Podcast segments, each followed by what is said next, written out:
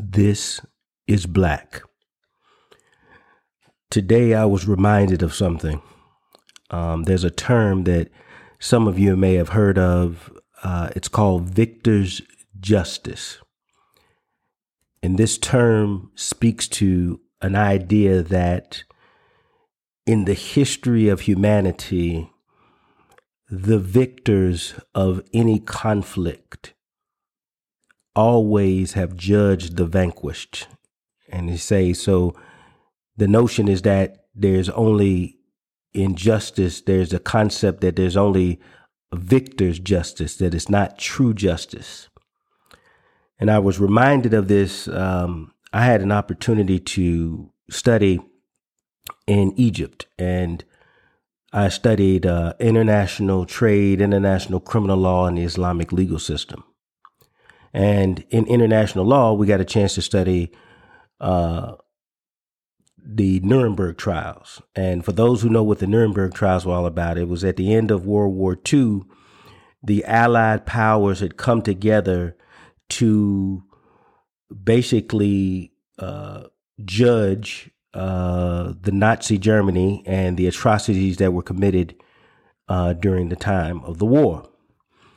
And one of the most famous parts of this trial was there was a the, the second highest ranking uh, general or person in the Nazi uh, regime. His name was uh, Goring, um, and he uh, he was you know it, it was known that, that, he was you know he had a hundred and forty IQ and um, actually was weaned off of this uh, drug. He was a drug addict. I think it was a, if I remember correctly, it was morphine.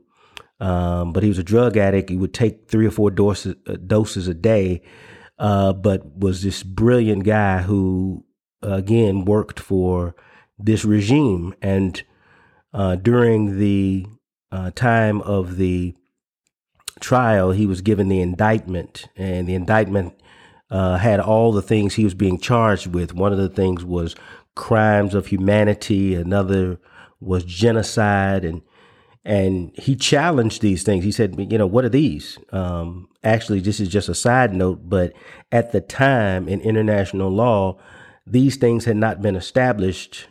Um, in 1945 was the first time you kind of codified the the the concepts of what are crimes against humanity as well as uh, genocide. And at that at that time, there was a lot of controversy around this, uh, even arguments amongst the Allied powers around, "Hey, can we really do this?" I mean, uh, it it's more retrospective justice than actually being an established rule of law that we can move forward on and, and they were wondering was this going to destroy the credibility of the court?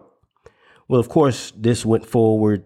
These individuals were charged but one of the things i think Goering was known for or Goring was known for was that he he put on the back of the indictment uh, the victors will always judge the vanquished. And why is this important? Why am I talking about this?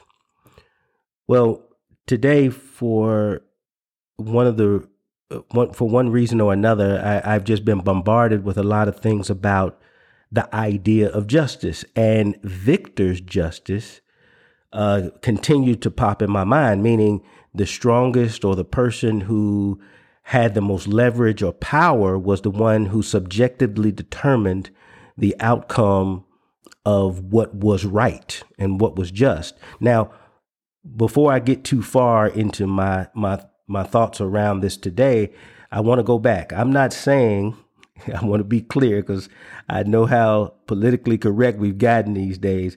I'm not saying that the Nazis should not have been tried and judged uh, based on the atrocities that had happened. That's not what I'm saying. What I am saying is that the reality of the facts at the time where these things were a challenge based on the re, based on they were they had not been established yet these laws and i'm bringing that forward because the victors created these new understandings and concepts, codify them, and then retrospectively apply them. That is important. That's the important point that I want to to note.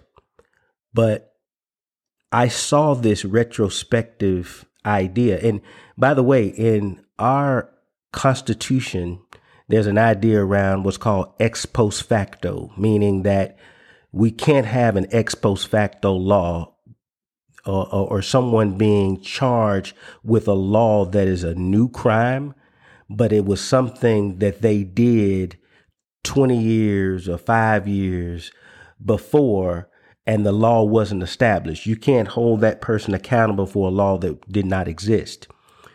And what I have seen uh, coming back up to this uh, conversation for today, I've, I've seen this happen recently where people have been held accountable for things that not only were not established as law, but that the people who are establishing this new framework, um, you know, they just so happen to be the people, the new people in power.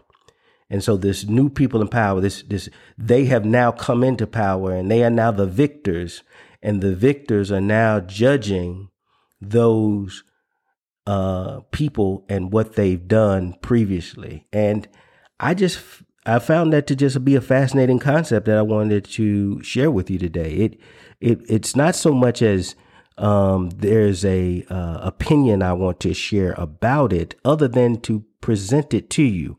And I'd like you to think about this. Think about this in your life, in your daily life. Think about it in the world today as we are engaging in all types of understandings of who we are, what we want to be, where we are as a modern society.